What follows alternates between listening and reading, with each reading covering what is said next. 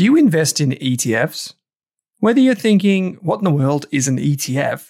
Or you're looking for the next opportunity to add to your portfolio, GlobalX has you covered.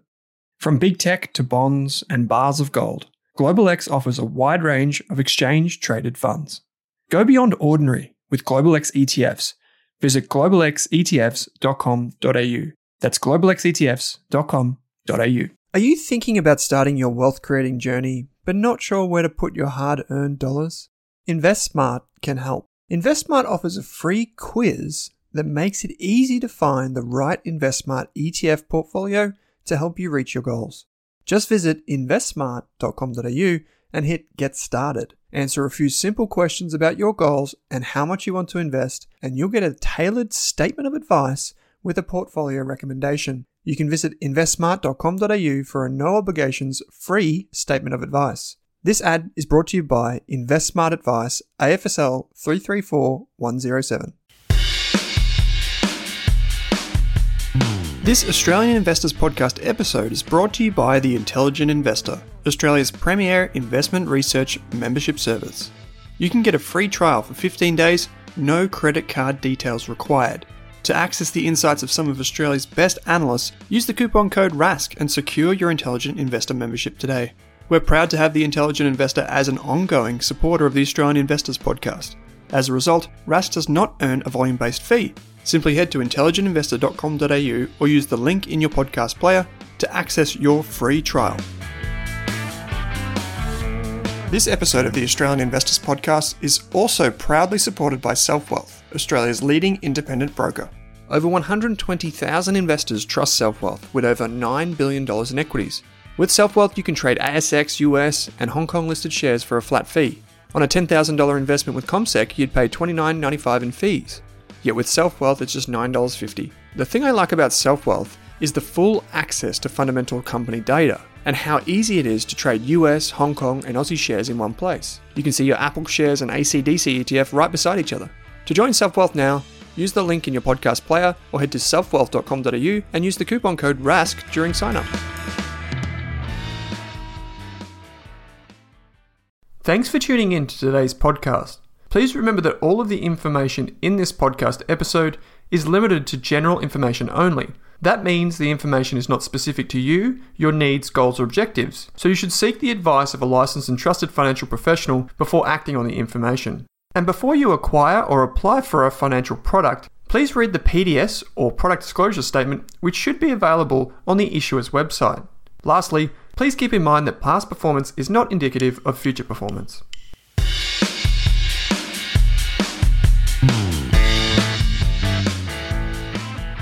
This episode of the Australian Investors Podcast features Dr. Anirban Mahanti, Director of Research at the Motley Fool Australia.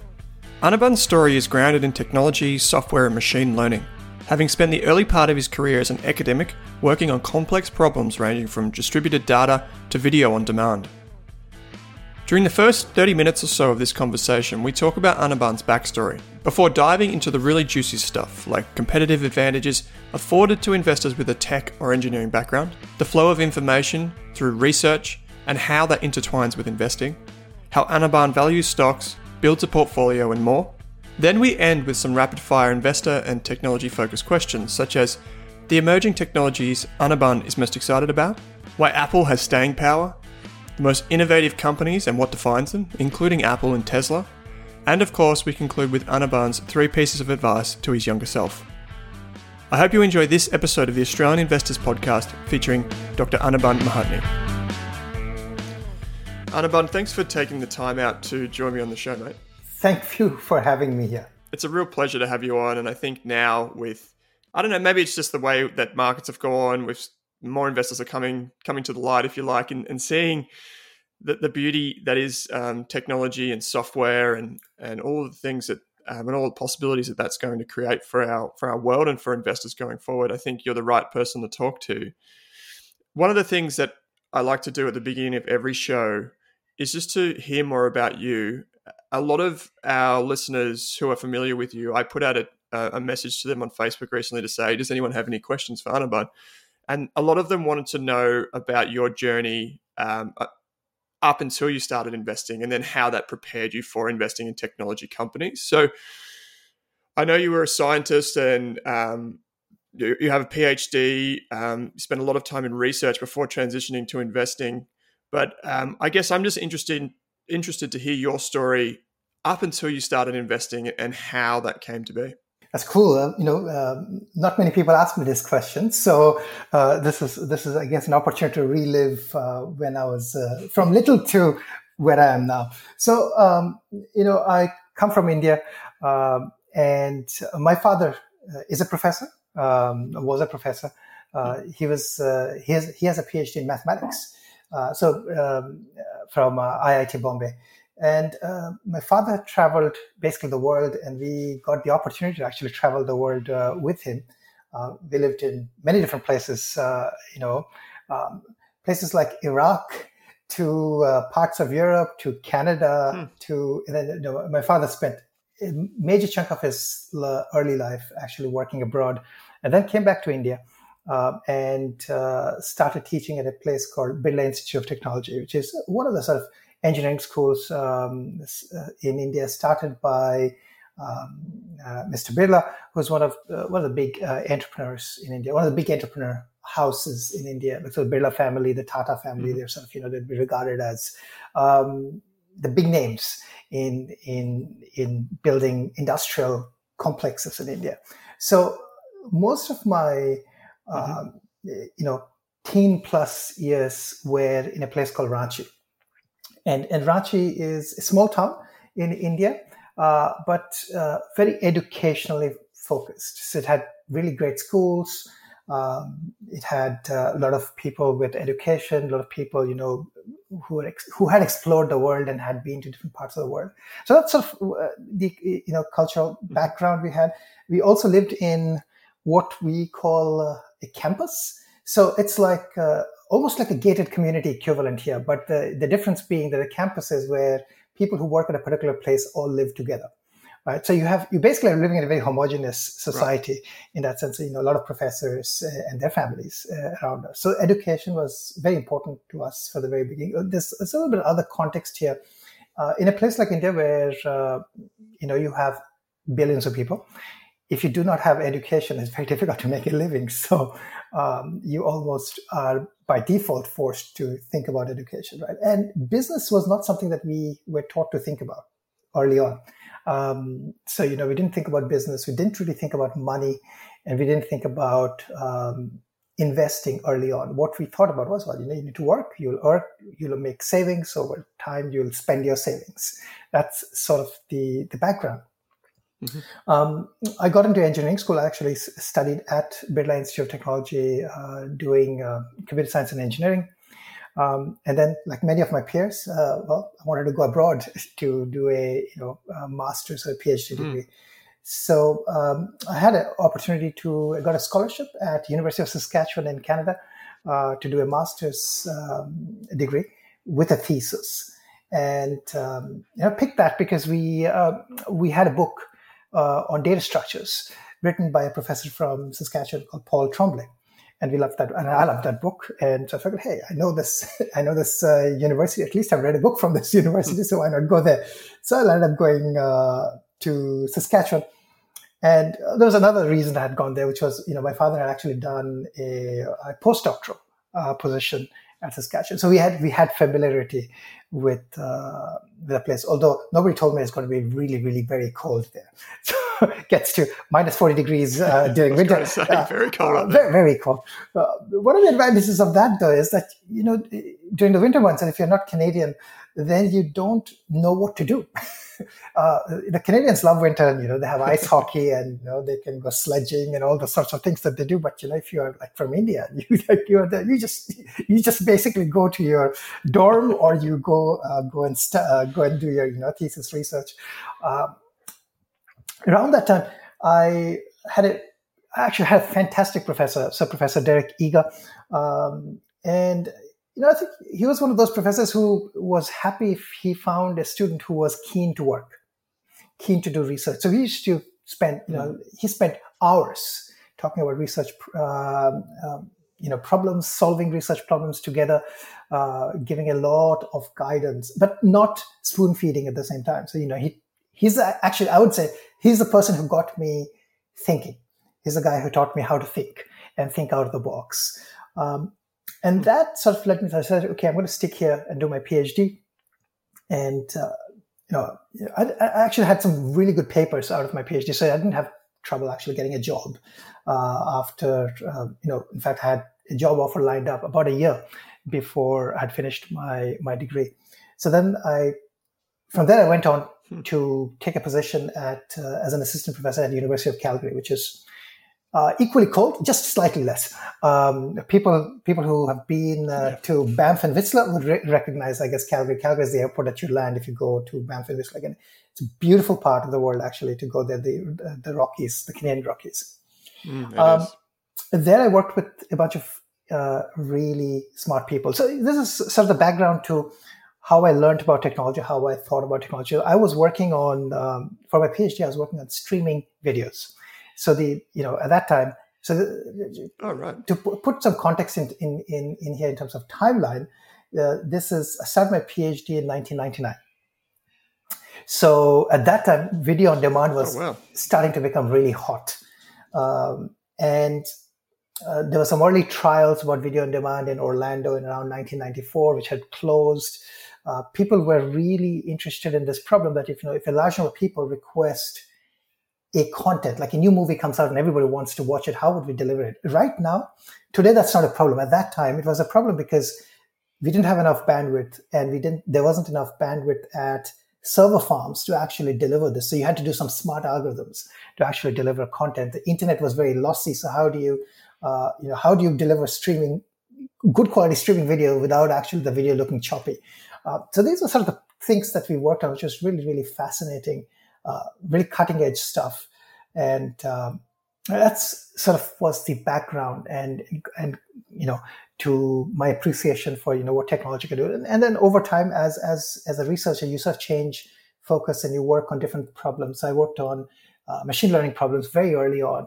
And uh, so my training is in, in basically computer systems performance, which is essentially building computer systems that can scale and that work in a distributed fashion. Uh, but one of the key things that I started doing around 2004, 2005 was thinking about how to apply machine learning technology to computer networking or data science problems. And, and that, I think, uh, uh, you know, one of the first papers we wrote on that subject, that was not, machine learning was not the thing that everybody talks about. Like, it's not the same thing as that. Nobody talked about machine learning, right? In fact, in the academic community, we would say that, you know, the AI folks are the people who are actually only doing uh, theoretical work with no practical application. Now today, actually, they feel very vindicated because all everything that they've done is actually being applied. So it was the systems folks like us, you know, the networking folks and people working in databases who were starting to use machine learning around that time. So uh, I feel a bit fortunate that, you know, we're all, you know, talking about machine learning and AI these days because, you know, have this background of seeing where it came from, where it was, how the community felt about it at that time and what sort of algorithms we could use. You know, most of I didn't invent new algorithms. We used algorithms for solving problems that were interesting um, for you know various applications in sort of the computer uh, networking sort of space. So uh, that's sort of my academic background, but I didn't actually start considering investing until 2003, 2004. And the question would be why? Well, I didn't have the money because if, if you don't have it, you know, as a student, you, you get a stipend and you sort of barely, you know, and one of the things I wanted from my stipend was I had a car, but you know, you basically eat, sleep and live and you don't have anything left really for investing. So I actually considered uh, investing first uh, in 2000, uh, towards the end of 2003 when I got uh, the job at Calgary and I made my sort of first investment uh, in 2004 which was basically I just walked walked up to my bank and said, well, you know, I want to invest some money.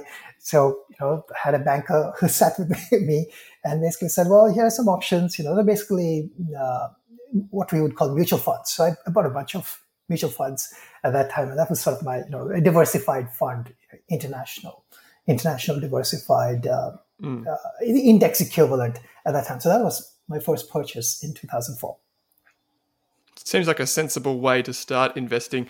uh, Anirban, because you were working on these things, you know, such as machine learning um, and these, you know, databases and, and just all information systems, generally speaking, could you see, even though you were looking at it from a, a research perspective, could you see the applications in in business and the potential for these early on? Yeah, so that's that's a great question. So when um, uh, so uh, Derek Eager uh, and I and a couple of uh, the other students that we had in the group, and um, Professor Eager, he had a he had a collaboration with people at Washington, uh, University of Washington, and uh, University of Wisconsin. So it was at that time, at least in, within the group and within people, there it was clear that these technologies are going to become very important. So there was, you know, um, the professors, you know, had got a couple of patents done for some of the algorithms, for some of the stuff they didn't bother with patents. Um, one of the things that, you know, this this is this is an interesting type of call. A lot of times people think that you know, you just make the patents and have them there, because if somebody needs the patents, they're going to probably buy out the patents. But um, starting a company uh, was, I guess, you know, the professors had discussed and then decided, well, you know, it's too hard, or you know, it's it's not something that they wanted to do, and things like that. So, um, I was across what was going on, and across other things too. Like when I started working, we had, uh, you know, like most universities would have uh, innovation centers where they partner with people, you know, trying to do startups. So the, the, you could see application of technology uh, like cutting edge technology being applied by startups, you could see um, you could see where these things are likely to head. But I would say at that time it would almost be impossible to predict that something like say YouTube or Netflix would happen. You know, at, at around 2000, it would have been very hard to make that prediction, uh, right? All people were, you know, people. That's a there's a lot of business model things that come into play when you think about things like uh, YouTube and Netflix. Like, so YouTube basically being a user generated content distribution platform, right? So they solved for the the key problem. So to backtrack, we had we had a prototype for uh, video on demand system. So we had a scalable, which could basically scale, which could handle say, hundreds of movies and deliver on demand content with very little startup delays. Uh, but well, we could do a company, but then we'd have to find the content Right. So at, at, one of the big things was the business mm-hmm. model mm. at that time, right? The, the, business and, and Time Warner was doing a trial at, had done a trial at Orlando and unfolded it. 1994 to 1997, they ran, it, ran a trial and they folded it largely because again, there was issues about, well, you could do the trial. Their, their technology would have worked in Orlando, but wouldn't scale. Right. So therefore it's, it's not a global system or a, you know, even a mm. nationwide system, so to speak. And for us, we had a system that might have worked, but, um, you know, uh, how would we get the content? So there, there, was, you know, there was a business model issues, right? Finding content, which interestingly, YouTube solved the other way by saying, well, you know, people upload the content, which is interesting. So there's therefore no issues with getting mm. content, right? And Netflix sold it the other way around by basically saying, well, I'm going to just get, uh, I'm going to do DVD by mail. And then as I build out my platform, I can go to some content providers and say, well, you know, are you willing to give me the content to host on my site, right? So their primary business was DVDs while they were doing um, uh, the um, the video on demand, right? So I think the the issue often is is twofold. I think for for good investments, you need a good business model, and you need good technology, and you actually need both to work hand in hand. So you know, that's a uh, sort of a roundabout way of saying that you can sort of see what's happening, but you can't really even if you have your pulse in it, it's very difficult still at early stages to predict what's actually going to work out and how it's going to work out. Mm. And this is the thing, I, I, think, with these early stage businesses, which I'm sure we'll get to. Uh, you were at the coalface with some of this technology, and you were still recognizing some of the challenges. Yet, as you say, it was too hard to predict who would be the winner or if there would be a winner. Um, were you surprised that YouTube became the dominant platform? Like all these years later, are you surprised that you look back on it and you think, you know, I thought maybe it was someone else or a, a different type of business would have solved this problem? Um, well, okay. So, if, here's the thing, right? So, what happens is YouTube um, started really getting traction around 2004, 2005, right? And um, so, I have an interesting story with YouTube. I had a student um, who actually has been very successful. And she, she, was an undergraduate student. She came to my office and, you know, uh, she started actually doing masters and she, I had got her looking at some machine learning based problem. And she came to my office and said, how about we study how the traffic patterns are evolving for YouTube? And this is about 2005. So at 2005, we actually started collecting data on YouTube traffic and this, the local networks. So the, the University of Calgary's network. And we could see some very interesting trends of how YouTube was being used. At, I would say at around 2005, 2006, I had no surprise in my mind that YouTube would actually be really successful because they had some very, very interesting properties. Like you could see that there are thousands of videos, but only some actually mattered and everybody actually flocked to those popular content. So they had like this Pareto style distribution of things and they could do really interesting things based on the fact that they have skewed popularity distribution. And in fact, they, they were able to feed on that because they were, what they were really doing is basically saying, well, these videos are really popular and therefore surfacing them up for other people to watch while trying to also discover interesting new content. So I would say that once sort of the technology starts getting some traction, it's easier to tell which one is actually going to fly. Of course, again, there's, there's, uh, this could have played out differently, right? Because I mean, YouTube ultimately got acquired by Google, and you know, it gave it, you know, gave them all the sort of the engineering muscle needed to actually scale their service over time. Um, and the business model, early business model, who knows what the early business model was, but you know, the, the current business model is basically ads, and that you know would have played out, I guess, differently had YouTube not acquired, had been acquired by Google. So again, there's always, I think, a lot of um, doubt in terms of how things may shape up for early stage businesses, but the the fact that YouTube could actually be, be successful as in terms of popularity of the service, I think that was pretty was, was well established by I think 2005 2006. I think in 2006 Time uh, Time magazine put YouTube as, uh, as, as sort of the person of the year. It basically said you as the person of the year as a tribute to user generated content. So yeah, so almost like at that time you could see that user generated content is going to be king and you know, from maybe 2005 onwards to now, user-generated content is king. And there have been various manifestations of user-generated content, right? Whether it's Facebook or Pinterest or Instagram, but they're all user-generated content that's actually driving this uh, this boom.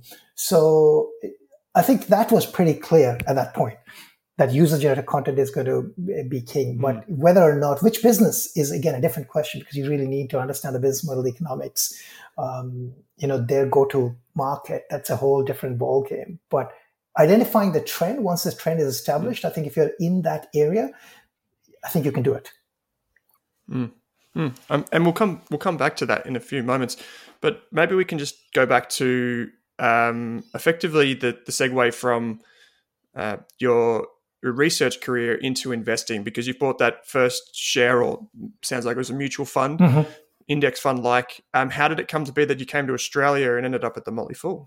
That's interesting. So uh, I spent from 2004 to about 2007 uh, in Calgary. And, and then so the family decided we are going to go back to India. So then I went back uh, to India. Uh, my wife was working at uh, the All India Institute of Medical Sciences, and I, I decided uh, to take up a professor, professor position, an academic position at um, Indian Institute of Technology at Delhi. And sort of, I think for me, what happened is after having spent so many years outside of India, um, getting used to India was hard. it, it, just, it was just a tough, mm. tough switch. And uh, so, you know, I had, I had these, uh, you know, mutual funds that I had purchased. We basically sold every, uh, sold everything around 2007. So basically I missed essentially the GFC.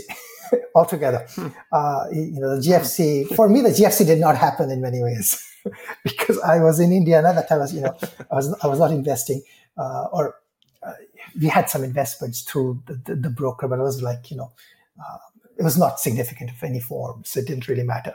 Uh, yeah. And, uh, and so between 2007, sort of April, May to 2009, February, um, I was in uh, in India, oh, but it just sort of getting used to, and maybe I gave up too soon. I, and I, you know, when I think about it in retrospect, maybe I gave up too soon. It, it, people usually say that if you if you can survive two years at, at and an, I, an IIT is like a top class school with really smart kids. So, you know, you basically have to find something that you can find, be passionate about. And, and then you, sh- you should be able to stick. But, you know, people usually sh- say that you know, if you stay for two years, then you're going to stay. But if you, if you leave with, you know, if you're going to leave, you're going to leave under two years. And I've seen that happen with a lot of, a lot of the colleagues because they sort of attract top talent uh, from all of, you know, basically Indians who have gone abroad and done different things and they try to attract those people back.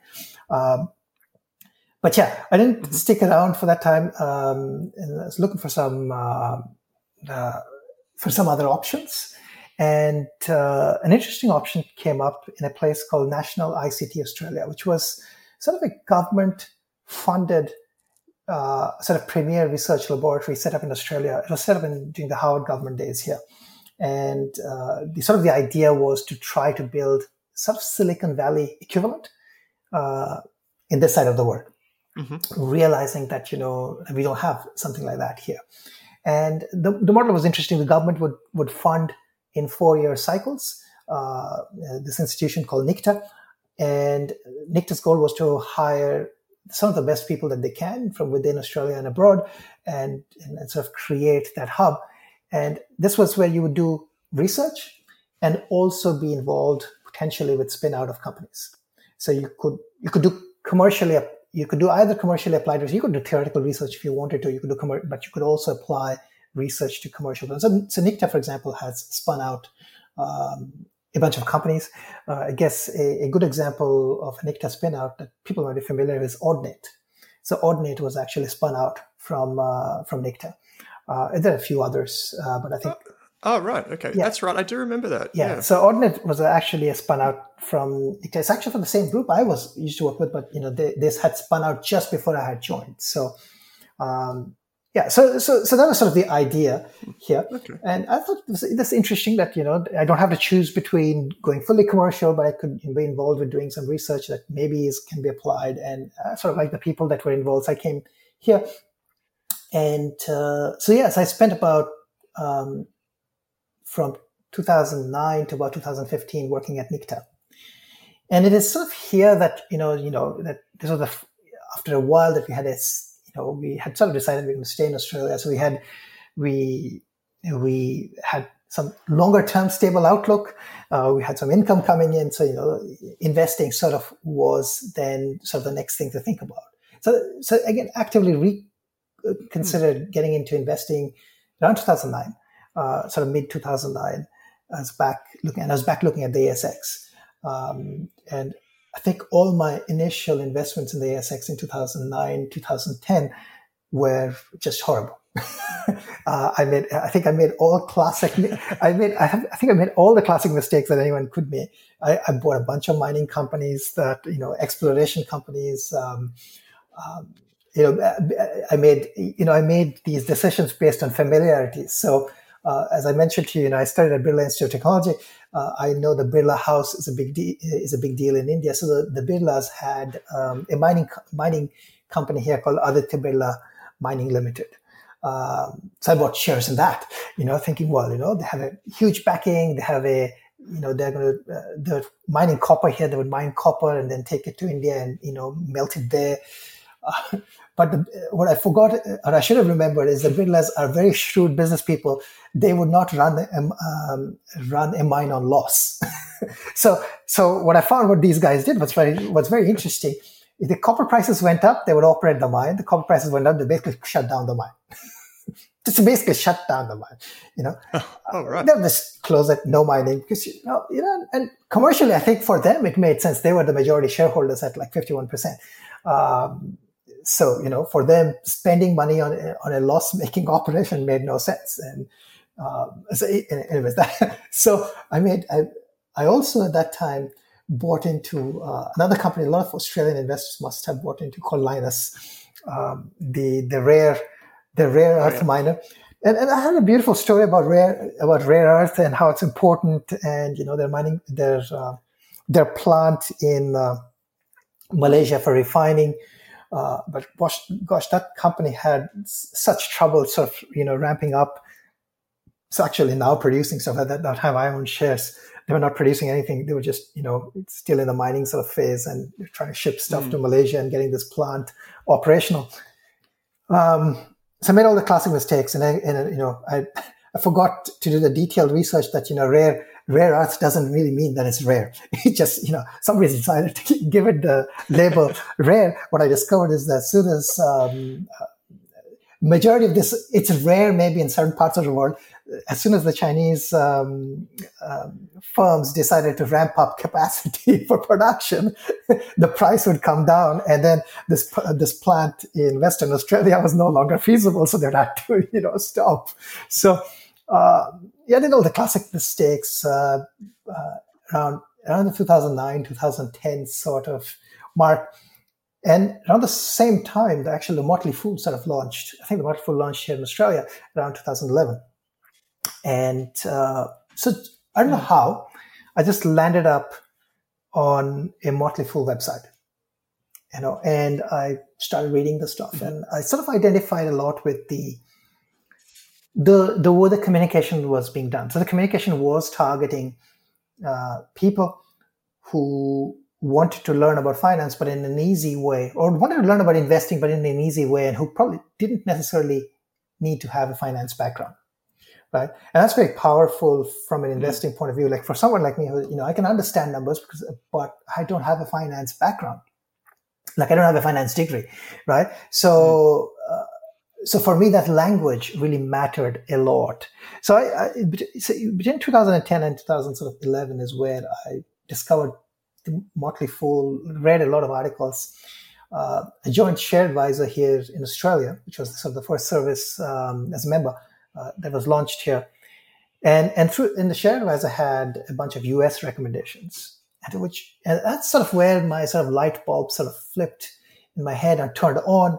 And I said, "How, you know, here are the, all these interesting companies, Netflix, and I understand what Netflix is doing. And here's, you know, a smartphone company called Apple I understand what it's doing. So that's how I sort of landed up uh, finding the Fool in the US. And I became a member of uh, you know Rule Breakers, and which is run by David Gardner, a Motley Fool co-founder David Gardner, and uh, and Stock Advisor in the US, which is run by uh, Tom, uh, our CEO, the Motley Fool, and um, and David. Uh, so they run, you know, they have like two picks a month, and and sort of that style of finding um, you know these these companies that are sort of you know at the forefront of innovation that are you know growing quickly that are doing interesting things that are actually having an impact on society. And you could see a lot of these companies are actually technology companies. And i could see how a lot of these technology mm. companies uh, are doing things that actually i'm really really familiar with so that that really piqued my interest and i thought hey this is this is really cool so i should start digging in and you know try to understand what these companies are you know picking up annual reports um, you know, looking at their earnings calls. And so that's where it sort of started. And that's when I really got interested because I could now see, well, these are research papers I'm reading. This is what the companies are talking about. And there is a connection that you can establish. Almost always what you would, I, I found is that there was a lag. The stuff that I had heard five years ago is actually being done now, right?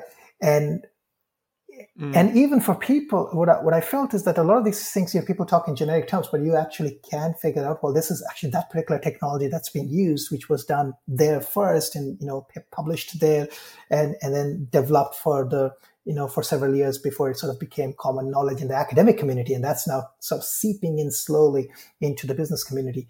And, and then that's having its results in terms of how, you know, the company is evolving. So that sort of became my thing that, okay, there is a big opportunity here to think about application of technology and how technology companies are using them to sort of you know grow their markets you know do new things find new customers you know launch new services etc right and um, yeah so that you know that became the passion at that point so spent a lot of time doing that. Uh, then uh, over in the in the US, the the Fool has this program called uh, what's what's now called Farm Team, sort of, which which basically means they had this thing called ticker guides, and and and the ticker guide basically is a person who promises to follow one or two or three companies, whichever companies they're following, and they would post on the board. So I was a prolific board poster um, on the Motley Fool forums in the US, uh, especially for you know companies that I enjoyed and I did my deep dive something. So, and and I was trying to learn things from other people who have been investing for 20, 25, 30 years. Like, okay, okay, what's your framework? And okay, this is how I'm thinking, and a lot of back and forth with interesting um, community people who are you know uh, really interested mm. and delighted about you know uh, investing all things investing and that's sort of what uh, got me even more interested and that, that's sort of my journey at which point i thought you know there was a point at which i thought it would be really cool to actually do this full time instead of doing this on your spare time um, and, and that's what made me think okay well you know maybe i need to try to find a job that allows me to do this but as uh, you would be familiar it's really hard. You know, if I wanted to find another academic job, it's or a research job or a job at you know as a as an engineer in a research as, as an engineer uh, in in in a company, I could because I have the experience to show. But how would I find a job uh, in a finance company if I have no experience to show? Mm. So I should first applied for a Motley for a Motley job at the Motley Fool in, and I had applied for a few others in sort of 2015 just see what happens. And I think the first time that I applied, uh, you know, I got a thank you for your application letter. I said, okay, that's fine. Uh, never give up. Try again.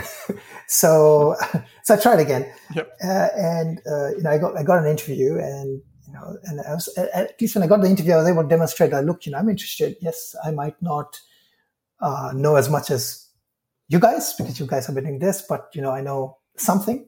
I have something else to offer that I can sort of you know marry here with investing.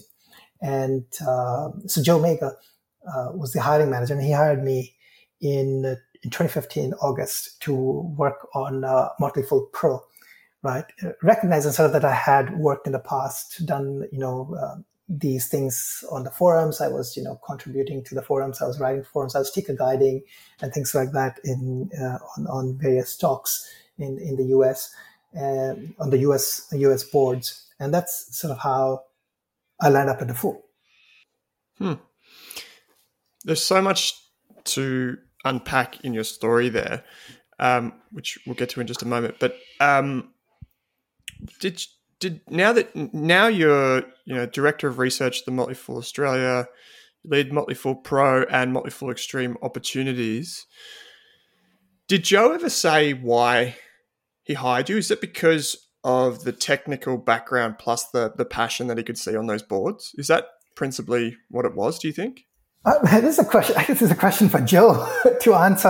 Um, I, I, don't. Um, well, I, I, think one of the things, if, if I may generalize this, I think one of the things that I think we at the Motley Fool have done really well is we have tended to hire people not necessarily based on their financial background, right? And, and I think this has been a strength of the company in is to is to hire people oh, is, is the name motley right i mean you hire people with different backgrounds because then there's different backgrounds it's it's almost like one plus one is not two but more than that because um, but the addition of people with different experiences allows us as a group, I guess, to look at companies differently, right? And that's an edge because, you know, effectively one could say, you know, and I, I, don't want to generalize this, but one could say that if you just look at companies as numbers, then, well, effectively you're going to have no edge, right? Because machines can look at companies as numbers as well, and they would probably do it much better than in humans on average, right? So um, you, it, investing just based on say PE or revenue growth or uh, you know gross margin growth or anything like that, anything that can be form- formulated into uh, a decision tree or can be formulated into a, one of the machine learning algorithms, human beings over time would have no chance, right?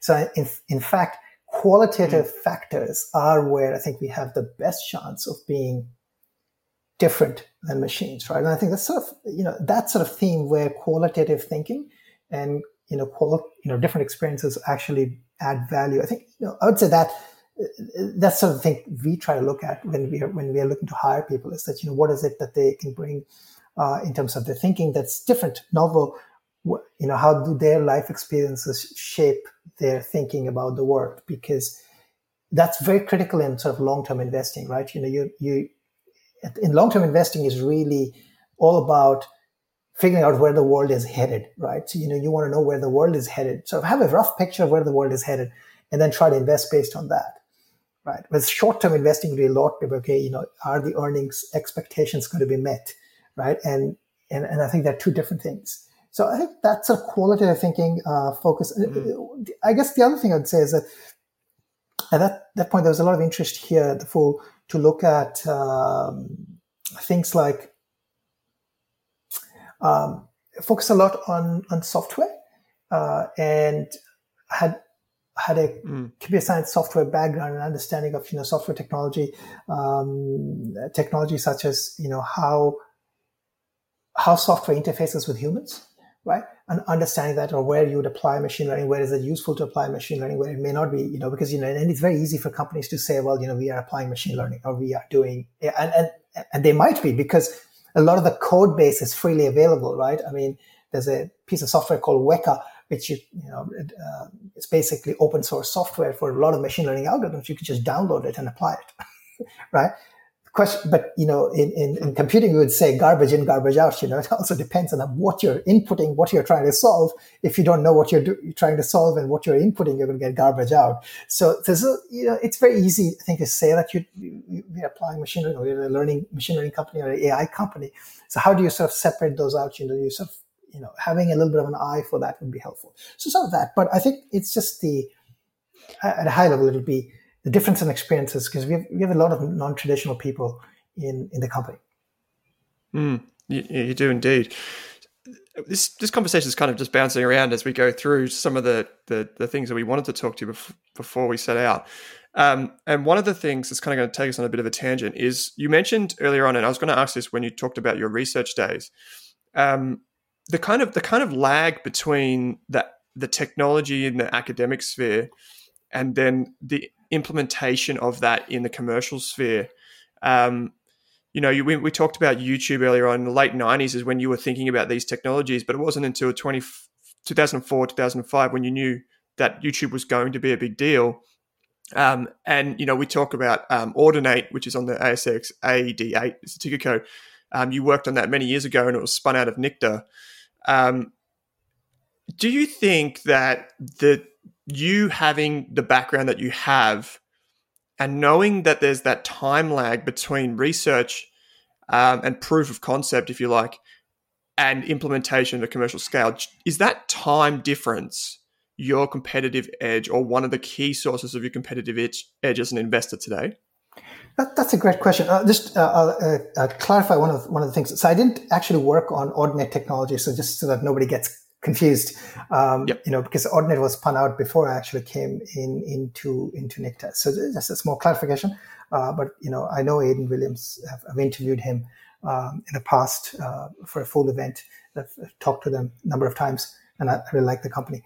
Um, so that is one of the I, I have I found that is a competitive advantage to some extent because um, knowing sort of where what the research so so I guess if I had to backtrack in in computer science, sort of in, in sort of the science world, you know, people solve problems that they think are you know interesting and new, right? So an example might be that you want to um, you want to figure out how to stream movies quickly, right? That's an example. Or it could be you might be interested in a problem such as you know how do we make um, distributed energy sources all work together. Right. So th- these, you know, at a very high level, people will structure a problem and then try to find solutions for that problem. And sometimes it would involve making changes to the existing landscape. Sometimes it will involve inventing new things for it. So understanding that and is, is useful because what, if you think over the pipeline of, uh, of innovation, right, you have professors and researchers doing research so the same people actually teaching undergraduate students, a combination of people who are doing engineering degrees and are doing research and graduating out of research programs, other people who are actually going to go and work in companies.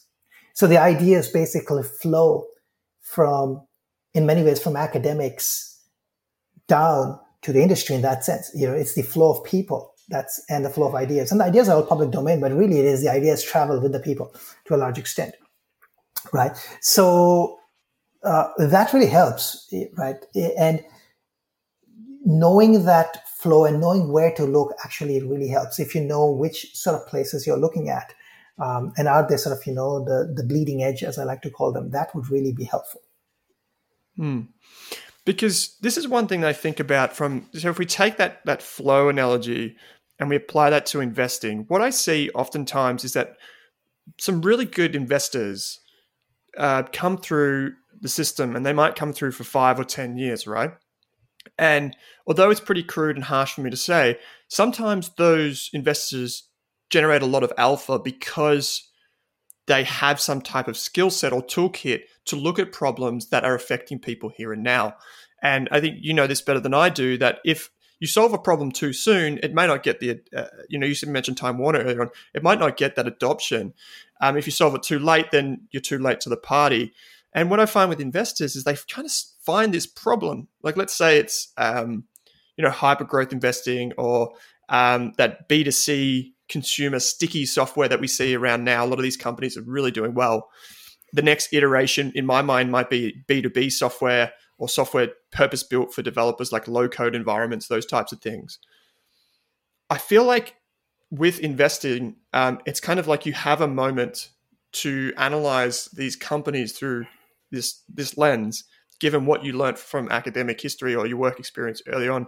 I don't know if I'm going off on a tangent here, Anirban, but I don't know, that pipeline of ideas, do you think that pipeline of ideas also applies to the way we look at problems as investors? Or do you think, you know, this software stack that we see now, this is something that's going to be here and it's going to be here to stay for, for quite some time?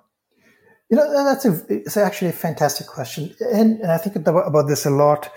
I don't have a firm answer, but you know, I have a couple of thoughts, and these might sound like random thoughts, but I think there is so I think one of the things that's true for especially for software technology, the software technology changes rather rapidly. So and and that's so if you go back to the early days of the internet, the internet by design is is distributed. The algorithms are distributed. The the nodes of the computer uh, internet are distributed, and the internet is fault tolerant largely because it's distributed. You can't break the internet that easily because things are distributed, and and it it sort of has these design principles that allow things to be built on top of it, which you know, and and you can keep building. So you can build, the, you know, you can think of things as as layering on the of the stack, right? And more and more, it seems that the action is shifting to the top, right? So you know, you could you could say that in the early days of the internet, the main thing was you know how do you make the internet go faster, which meant you needed uh, to focus on companies uh, such as Cisco uh, or Intel, which were building chips and building routers and you know you know building pipes that connect these various points, right? Now, once you've built that, you want to build applications that run on this. Now people are building applications on top of applications, right? So think of the ideas of you know app stores running on messaging applications, right? So this is like further abstraction. So abstraction is a big deal in in software technology and internet technology, um, but which basically means you have to just be agile, I think, in terms of how you're thinking about about different things, because you can very quickly see things move from sort of you know one area to the other. The other other thing I think is I'm really cautious about what I call formulaic investing, right? So if you think about formulaic investing, here's one way to invest in in uh, in companies. You know, you can say, well, there are companies which have, which say have uh, a two-sided network, right? You have buyers and there are sellers, more buyers, more sellers, right? But once, what happens though is once a lot of people actually understand that, that arbitrage that you typically get, you know, the, the pricing of companies, and I, you know, I know people want to talk about valuations, but let's you know, putting valuations aside, the the the fact that this sort of network network can keep growing for a long time until something happens is you know, if a lot of people recognize that, then sort of the arbitrage that you get by investing early disappears because a lot of people are sort of investing, pushing the price up, right? So, you know, things like network effects, um, you know, or sort of the ideas around various type of moats that exist in software. I think that can be fleeting. because to a large extent, what happens in technology is a big, sh- once you have a winner, it wins, right? And if a lot of people have identified the winner, then, well, the price goes up. Then the next question to think about is how long is the winner going to keep winning? And often it is not that the winner is displaced by another company doing the same thing. The winner is actually displaced by another company doing something completely different that makes the previous iteration obsolete. Right? So, and, and I think that's a very important thing to realize. I, I think the, the, thing to realize is you want to get into like this sort of investing. If you want to get these real multi-baggers, you want to get into companies relatively early. Then you want to sort of own them for that life period where they're going to be interesting, growing, expanding. But you sort of have to also figure out, you know, at what point are they going to get disrupted? And I think I feel like disruption is is, is likely to happen uh, at a more rapid pace now than in the past, for the same reason as innovation is happening at a rapid pace right now than in the past right? So I think there's, you know, I think that is you know, if you're getting early, you have more upside. But again, if you're late, I don't know how much upside you have because when is the, uh, when is disruptive event going to cause the current disruptor to be disrupted, right? Um, so, so sort of, I, I think again, it's everything's a moving target here, and watching what is going on is is really important. And I guess the most important thing in my mind is, you know, people, we can talk about moats, but I think the most important moat is how fast can you actually change? Your willingness to innovate is probably the most important thing uh, for a company. So a, comp- in a company that can innovate at a rapid pace is the only one which is actually going to have the, lo- you know, the longer life, right? Uh, I guess lifespan versus the ones that are slow to innovate which which has also you know where actually different you know uh, network effects happen. So one of the things that I try to see is that if your company is a leader in something and doing something very interesting, they are likely to attract the best talent, right? And attracting the best talent already puts you significantly ahead of the second best because the best people are working here. They're coming up with the best ideas, which in turn causes other people who have great ideas to come and work here because they want to, you know, uh, participate in a great idea, right? So great ideas and an ability to execute on great ideas attract other great ideas until something happens to cause that to, to be disrupted because maybe the, you know, you just became too comfortable in what you were, you were doing. So I think that's sort of, yeah. So I, I like to keep an eye on the innovation engine and how quickly people are trying to innovate. I guess one question that comes from this then is how do you keep an eye on things? So and this is a question that we got I got asked to ask you was how do you keep on top of um, innovation? Like, do you rely on certain resources, um, networks? Do you follow people on social media? Like, how do you kind of stay abreast of that information? Because there's so much to take in, right? When we talk about all the different themes and, and trends in technology today, it seems pretty overwhelming, especially for someone who may or may not have that that grounding in in the, the hard sciences or computer science. So there's there's no again no like a cheat sheet here. So a couple of things that I find useful. I find useful following um, technical conferences. So that, that's you know, and I don't read the papers. I often actually just actually look at the abstracts and the conclusions, and you know, and I just know the venues to look at. So I look at the right venues, I think, and and then just try to understand what's going on, get a picture.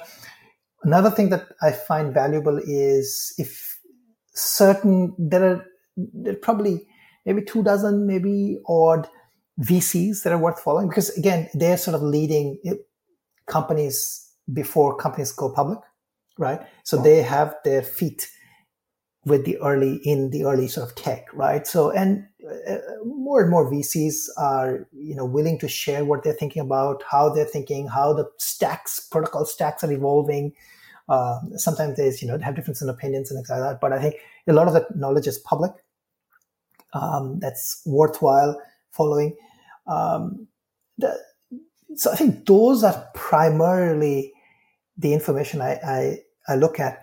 And then if I have invested, then sort of, you know, the company's earnings calls can also actually tell you, you know, give you good indications or, you know, the investor days give you good indication because you could, you could sort of once you look at this enough, you could sort of say, okay, well, does this make sense? And, you know, is this problem real?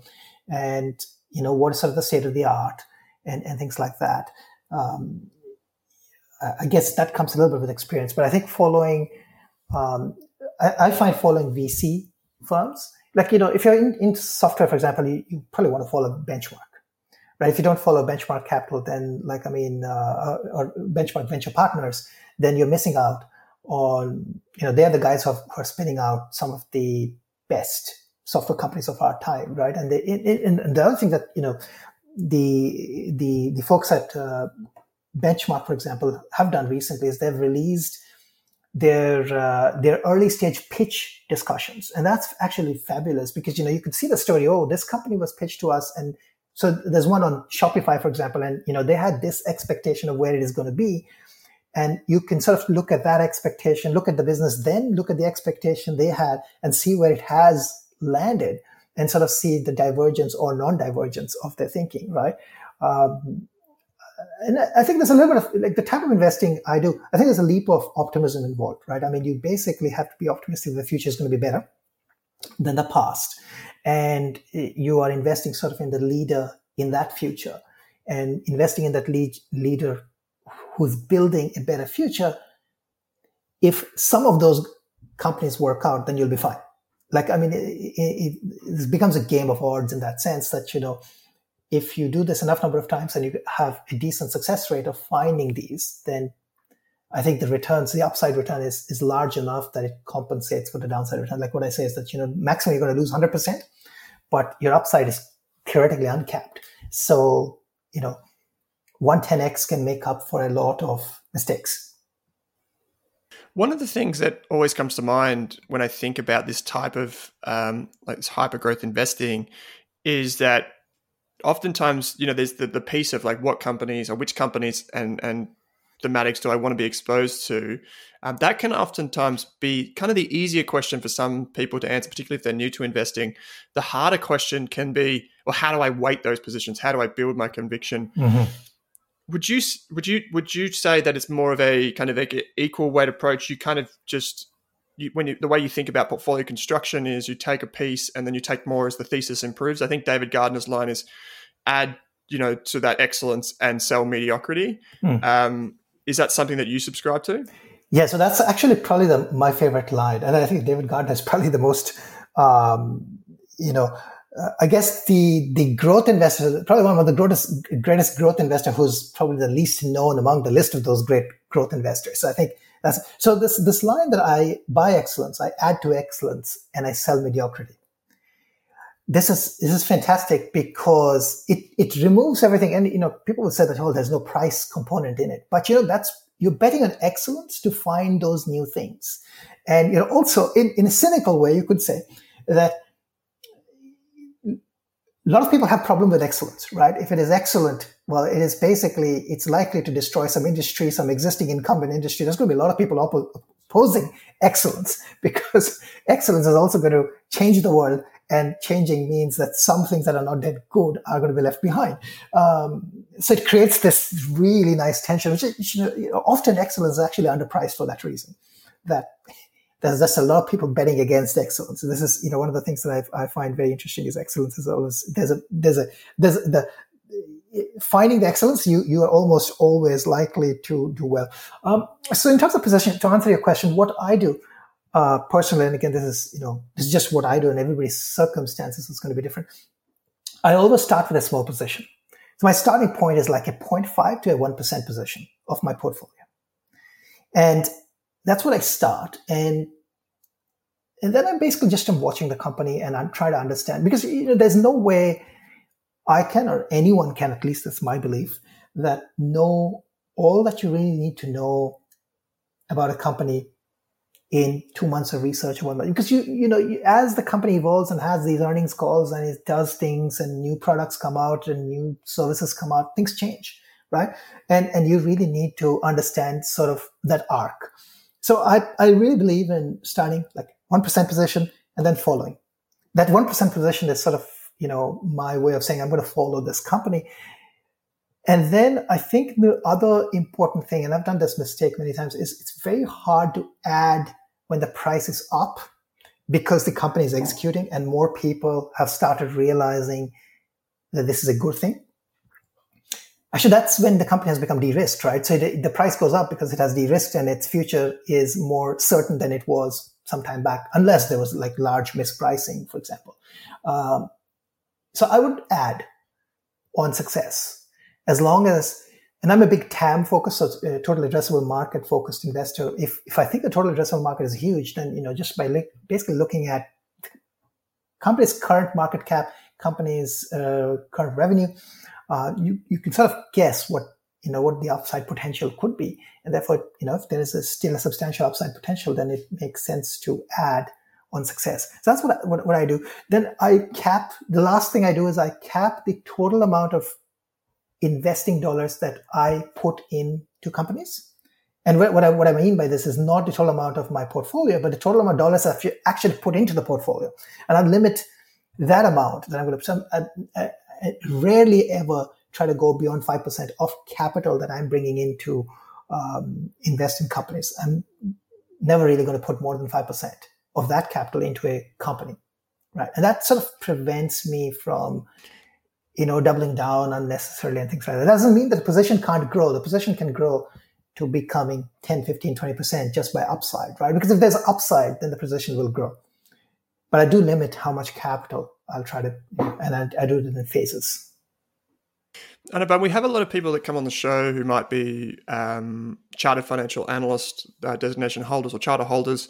Uh, we have people that have spent you know their research careers studying um, finance or investing, and you know we often talk about value investing and the idea of you know putting a value or intrinsic valuation on companies given that um, you've kind of, you, have kind of taken a different lens or, and you've got a different toolkit for analyzing businesses and i think this is kind of the makeup of your portfolio construction as well which is where this question leads from is how do you think about valuation of these high growth companies? Because obviously in the early days the, the range of outcomes are very wide. Um, you know are, are you putting traditional valuation models against these companies and saying this is the discounted cash flow analysis, this is the discount rate for year one, year two, this is the terminal growth rate? Are you thinking that way? If you're not, I'd just be interested in your your higher level thoughts around, you know, maybe why or why not value investing, the traditional approach to value investing can't be applied to these companies. So, so I think, well, I, I think this can result in fights, right? What is value investing and what is growth investing? I mean, investing is investing, I guess, is the answer. Hmm. I, I, think here's the thing every company is effectively, should be theoretically valued as discounted cash, free cash flow, right? So you free cash flow into the future and you discount it back appropriately, whatever that discount rate should be. And, and then, you know, but the problem is we don't know the discount rate, so we don't know what the free cash flow is going to be in the future. And we don't know how long into the future should we be looking at, right? Um, nobody would have predicted in year 2000, 2001 that Amazon today would be growing at what, like 25%, even today, right? Um, no model would have built that in. So that's the, that's the problem of building model. And, uh, you know, as, as a scientist, I built a lot of models. It was one of the things that I used to do as, as, a, as a, you know, in a computer systems performance guy, Bill models. One of the things that I know from models is all models are wrong. This is a George Box line. And very few are actually useful. So I do build models, but I only build those models which I think can be useful for understanding pre-class. So, so one person, yeah, you know, and he's, he's a friend, Ryan uh, Newman, uh, analyst works with us. He can build fantastic models, which I think are actually useful. He can build a model for Afterpay, which is usually He convinced me to say, you know, to build a position in, um, in uh, for Motley Fool Pro uh, in Afterpay, largely when he first came to me with the idea, I said, oh, not Afterpay, you know, and, and then he said, well, I'm going to show you a model. And then, you know, built a model.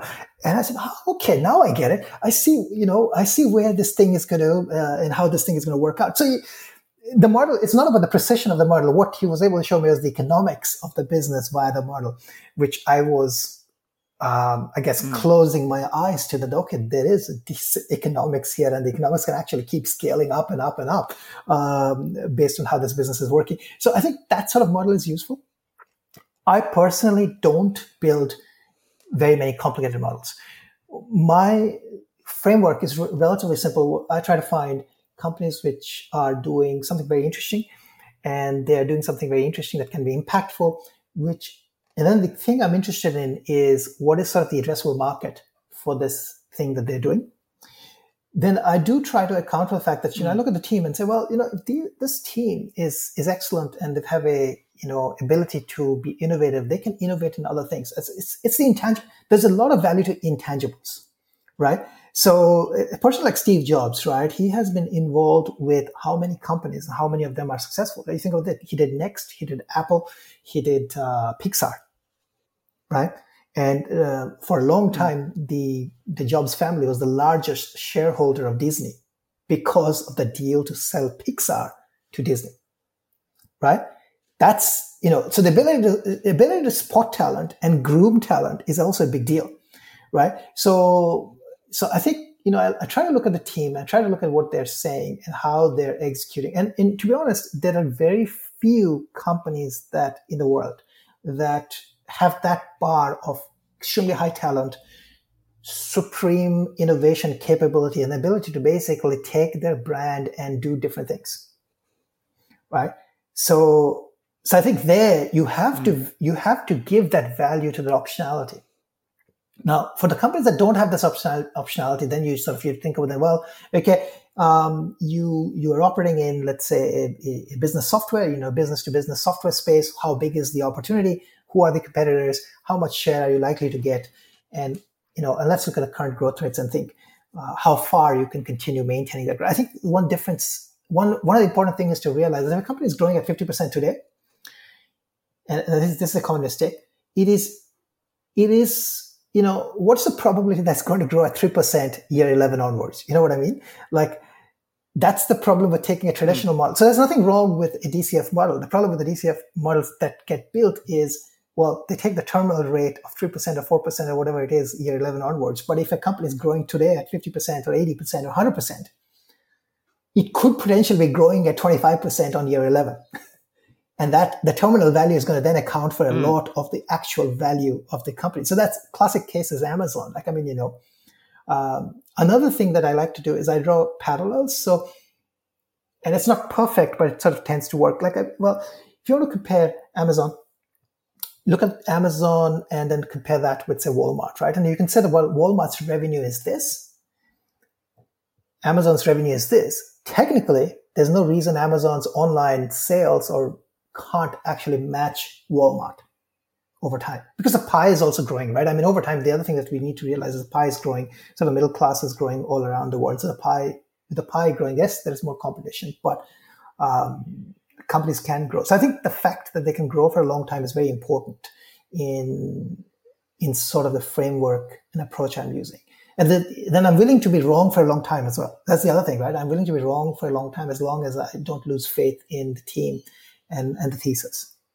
Because sometimes it takes time, right? You know, there are companies like take an example. The company like Disney share price would not have done anything for like four or five years until they did the pivot so sometimes you also have to think about the ability of a company to do a pivot, right? And then I think here it's important to realize that not all companies can do a pivot.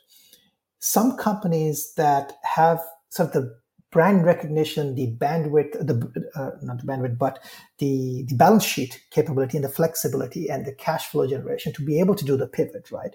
Um, and I guess the IP that they have that allows them the opportunity to actually leverage that um, IP and do a pivot that, that is really important. So sometimes some companies can be late to a game and still win.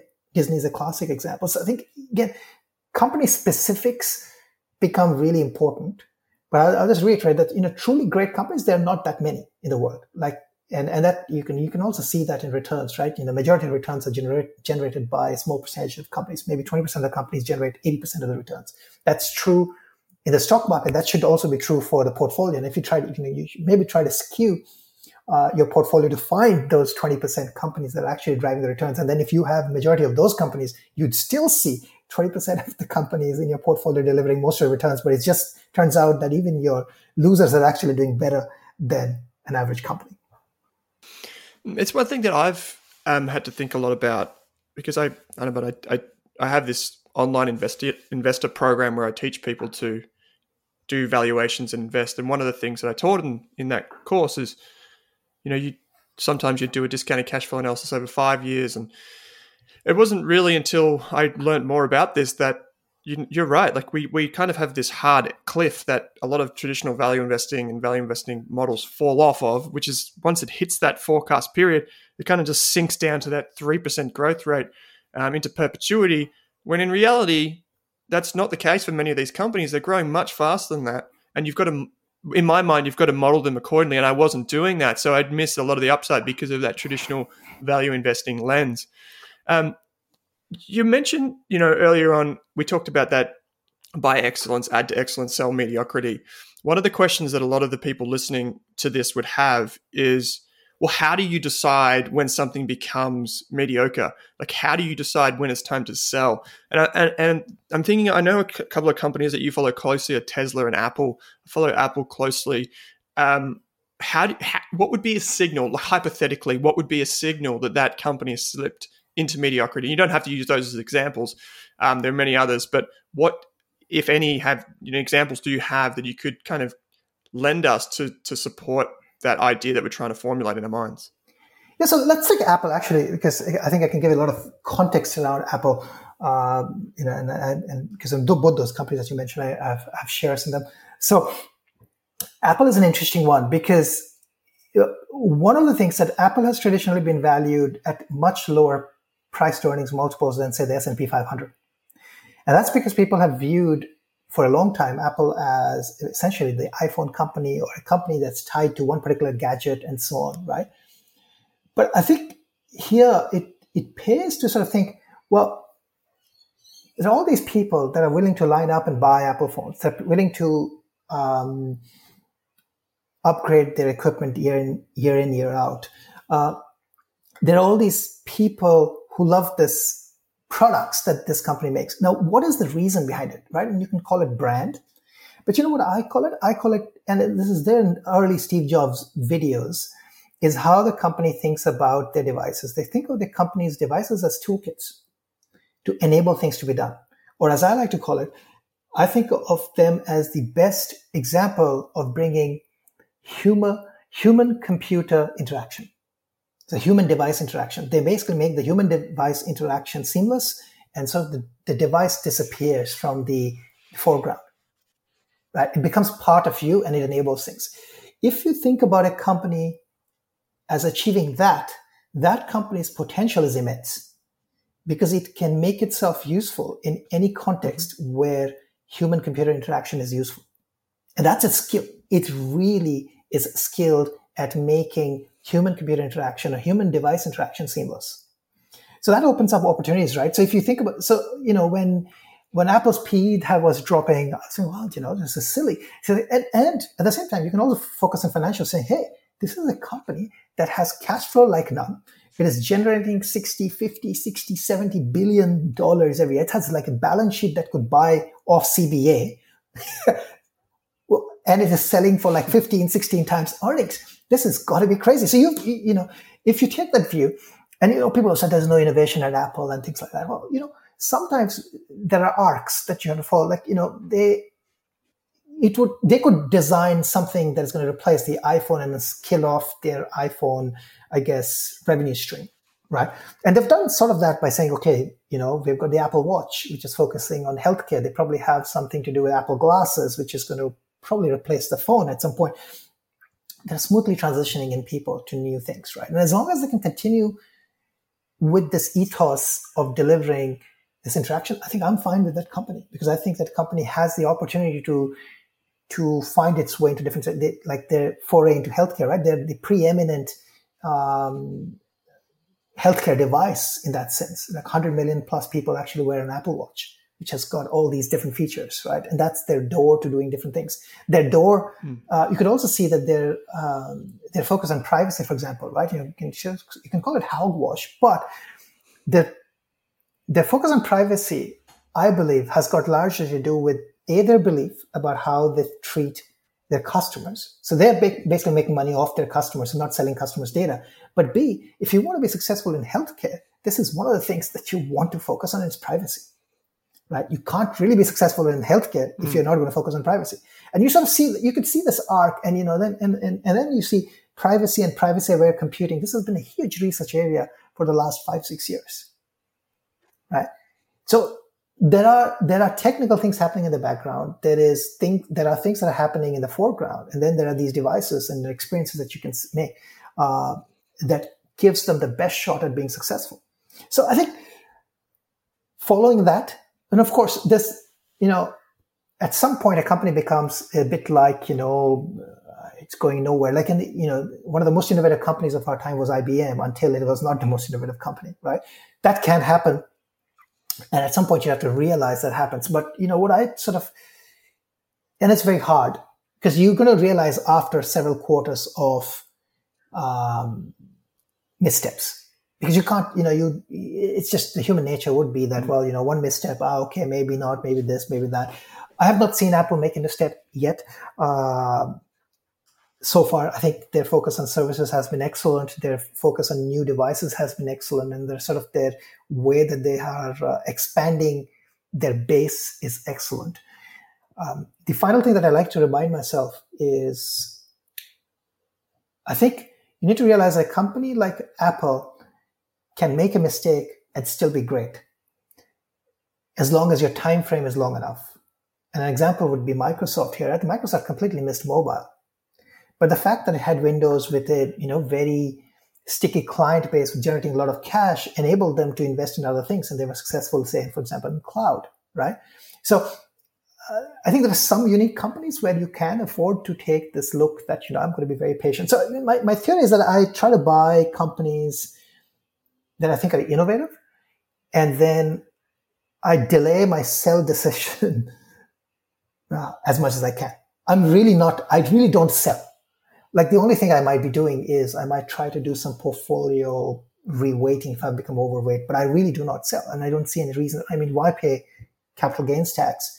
Um, and I know that some people would say that's not active management, but you know, as long as there is new money coming into my portfolio, I I'd put my new money into something else, but I would not take sell something and move it because again, that that just means I have to be right twice. I have to be right about the sell decision. I have to be right about the buy decision, and probabilistically, if you have a probability of say being 60% right with the sell decision and a 60% right with the buy decision, then the combined action is actually 36%. it's a lower probability of success, right? And mathematically it just doesn't make sense. So I try to make reduce those instances of, you know, compound decisions. Sell that, buy this. It's just a bad idea in my mind. I realize that some people would have to do that because they mm. don't have new money coming in. But I think, you know, if you can afford to be a bit patient, I think it works out really in your favor. I think that's one of the things that um, is good for someone in your position. You know, having being in a similar position with you running Motley Fool Pro and um, Extreme Opportunities, you can identify businesses on the basis that you know the, the assumption is that um, your members would have money coming in and they have those they can they can invest for the long term because there's they don't have to manage the flow of money, right? They don't have to manage fund other than their own. They can take that ultra long time horizon. Anirban, there's sort of I, I, don't want I don't want this conversation to go on for too long for for listeners' sake, but I do want to keep going on. So I'm kind of torn, but maybe I'll tr- I'll try and put some just some quick rapid fire questions at you. Let's do it. We, we close it off. Yes. So we're recording this in 2021. What would you say is the most innovative company on the planet right now? Tesla. Tesla. Yeah. Okay. It's probably got the best and team. Dare I, dare I ask why? Well, well, it's got. It's probably got the you know the best entrepreneur of modern times. Uh, I think there's no doubt. You know, the person who can you know land rockets, uh, send people to space station. Um, you know, Elon Musk does a lot of funny things, but Elon Musk is also very forward thinking, and you know, he thinks like an engineer. So he doesn't think about local optimization. This is a problem a lot of people have. People think about local optimization. He thinks about global optimization. And there's a big difference between the two. It's easy to do local optimization. It's very hard to do global optimization. And he builds a team around that idea that you want to get to a globally optimal position. So I think that's a very big skill. And then people like Andreas Karpathy, who's the director of AI, like, I mean, you know, just have a look at the type of work he's done, you know, uh, at Stanford when he was doing his PhD. Those sort of people want to work in firms like this because it allows them to work on sort of the state of the art problems and then actually see their solutions in action. Right? That's a big deal for the best engineers who want to see their stuff actually work in action. So I think again, mm. the most innovative company, I think, is is Tesla's. But I would I would go as far as to say the best AI team today on the planet. Um, much better than uh, what you think uh, Apple has or Google has. Um, and I think they're also there's a bit like Apple. They're very frugal with their R and D spend, but they get a lot of bang for their buck um, in terms of how. So yeah, there's in my mind mm. they're, they're probably the most innovative company out there today. Maybe I'll give you one more then. Um, which company do you think will be more profitable in 2030, Apple or Google? You know, I don't. Alphabet. I don't know the answer to that one. Um, it's hard to say. If okay, it depends actually how you define it. So, are you defining total profits as total, um, you know, net profit or cash generated by the business, or is it based on? I mean, Google Maybe is cash generated. Cash generated, yeah, because Google already has higher margin. It's a higher margin business. Um, I would say I'd pick Apple, but I, it could be either. I'd, I'd, my gut feeling would be Apple, but. No, I just know uh, I, the, I put this one in as a, as a bit of tongue in cheek because I know um, how much uh, you enjoy Apple products, um, and maybe in some ways it's a bit of a contrast with Google. Well, I, I think um, Google, Google, is a great company. Uh, you know, I've recommended Google in at least a service that I run. Uh, again, it's a great company. Actually, has been, you know even the shares today are priced at, at a very at, at a pretty reasonably, as I said. You know, if you look at free cash flow multiples, for example. So I, I think again, like Google is a great company. I think Apple's a great company. If it's share dollars, maybe Apple, but I could be wrong. Uh, the, my issues with Google are mostly around privacy and uh, and things like that. I'm not a big believer in selling um, selling data um, for making money, but well, that's a business model. Mm, it is. It seems to be profitable so far. Um, okay, so I've got two more questions. One of them is going to be a bit longer, but so but it's so interesting, and I just had to ask this of you. Um, given your focus on technology, what are some of the industries or technologies that you, that you are most excited about? Um, you know, maybe as an investor, for humanity's sake, maybe as a consumer, however you want to cut it up. Um, what are you most excited to see, and, and, what are you seeing today? You know, from humanity's sake, I think a couple of things I think are, are, are very interesting. Or, or, there are several things I made. I really think this um, the messenger RNA technology uh, that Pfizer and Moderna are sort of you know are examples of uh, the, for the COVID vaccine. I think that's really cool because this is plug and play uh, vaccine technology. You know, there you can modify the vaccines rather rapidly. And the efficacies that they sort of have got okay. are around 95%. That's traditionally unheard of in sort of the traditional vaccine world, right? I mean, a typical flu vaccine has 40 to 60%, for example, uh, efficacy. Um, so I think the sort of, I think the progress, one of the, if there is a pro- positive that has come out of COVID, it is that probably people have realized that the the amount of time we spend trying to get these drug companies to actually move technology through the pipeline it's way too long right? And mm. and it is i think maybe that, there are other ways to keep it safe and still make it very efficient that's number one i think maybe that realization will come through and number two is this is the first time we've sort of seen application of this mRNA technology, which can actually be applied. I think you know people were developing this for things like cancer and other you know dreaded disease like Parkinson's and whatnot. So that that could be a huge leap for for humankind. I think that's that's really I think leaps happening in space technology. I think are really really cool because um, you know. Um, mm. That can open up a lot of other options in terms of not just interplanetary people, but you know even mining, in, in outer space or using outer space for um, uh, for internet communication to rural rural areas or places where you don't have um, good internet connectivity. Uh, I think that sort of is. Uh, Anirban, I yes. might just interrupt you. Yes. I I actually bought the Starlink um, package. I don't know what you call it, where you get the hardware, you put the deposit yes. down. I bought the based on your tweet and what you were saying about it. I went and I went and uh, put down my deposit. So when it comes in 2021, hopefully, hopefully it comes in 2021. Yeah, like again, you know, um, my NBN, you know, at peak gives me about 25, 30 megabits per second. This one can go between 50 and 150 or 150 and 200. So I'm thinking, you know, somewhere around 100 low latency and it should improve over time because of the way the technology works with the more satellites and things like that, you know, algorithms and hardware over time. So again, I don't think it disrupts um, fiber to home or you know high speed internet in in in in sort of the heart of the city or in the you know inner inner cities, but it does make internet available to wide swaths of people that would otherwise not get internet. I think that is transformative, not just for the internet's sake. It's transformative for people because it would probably allow somebody mm. in rural Australia to actually do a startup because now they've got fantastic internet as an example, right? And then that extends not just to rural Australia, it could be Africa, it could be India, it could be anywhere, right? So I think, I think that, that's fascinating. I think those sort of things. And I, I think energy, alternative energy and uh, green energy and distributed power, I think those are all great things for, for the sort of society long term. And I think, I think those are sort of the things I'm, I'm excited about. Actually, none of these got much to do in, in that sense with software. Everything has software, but they're not none of these uh, primarily as software plays, if you think about it. Mm. Yeah, there's so much to go on, Anirban. Um, I've already gone so far through this conversation. Hopefully, um, I can have you back on the show and we can do this again sometime because you have so many insights to share. Uh, uh, Motley members are, are privileged to to get these insights regularly, um, both through Extreme Opportunities and Motley Fool Pro. Um, one final piece uh, one final question, one piece of wisdom that I like to get from all guests, as you know, is just the the one piece of advice you would go back and tell yourself about money, finance, or investing. You can also you can also be life advice, but something you would have told maybe to your younger self as you're doing those research, um, those theses. What what would you have told yourself about investing your money? Yeah, I, I think the biggest lesson for people would be that I think the earlier you start investing, the better it is and I think that allows you a couple of advantages. You can make mistakes using small amount of dollars, dollars and learn.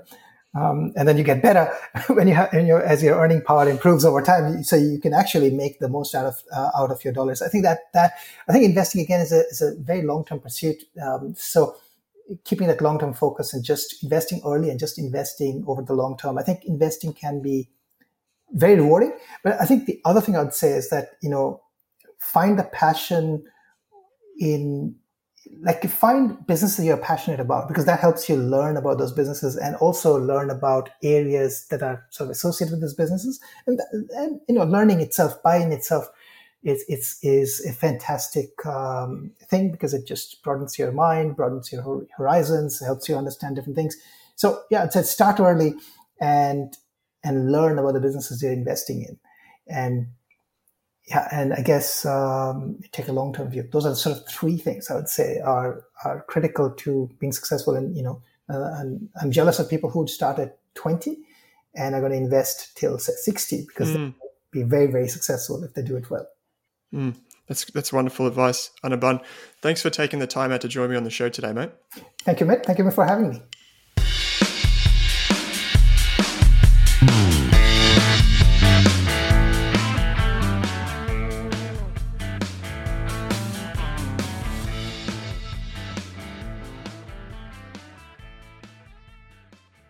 For more than a decade, I've been hunting for the best investors and their methods, strategies, and tools for investing.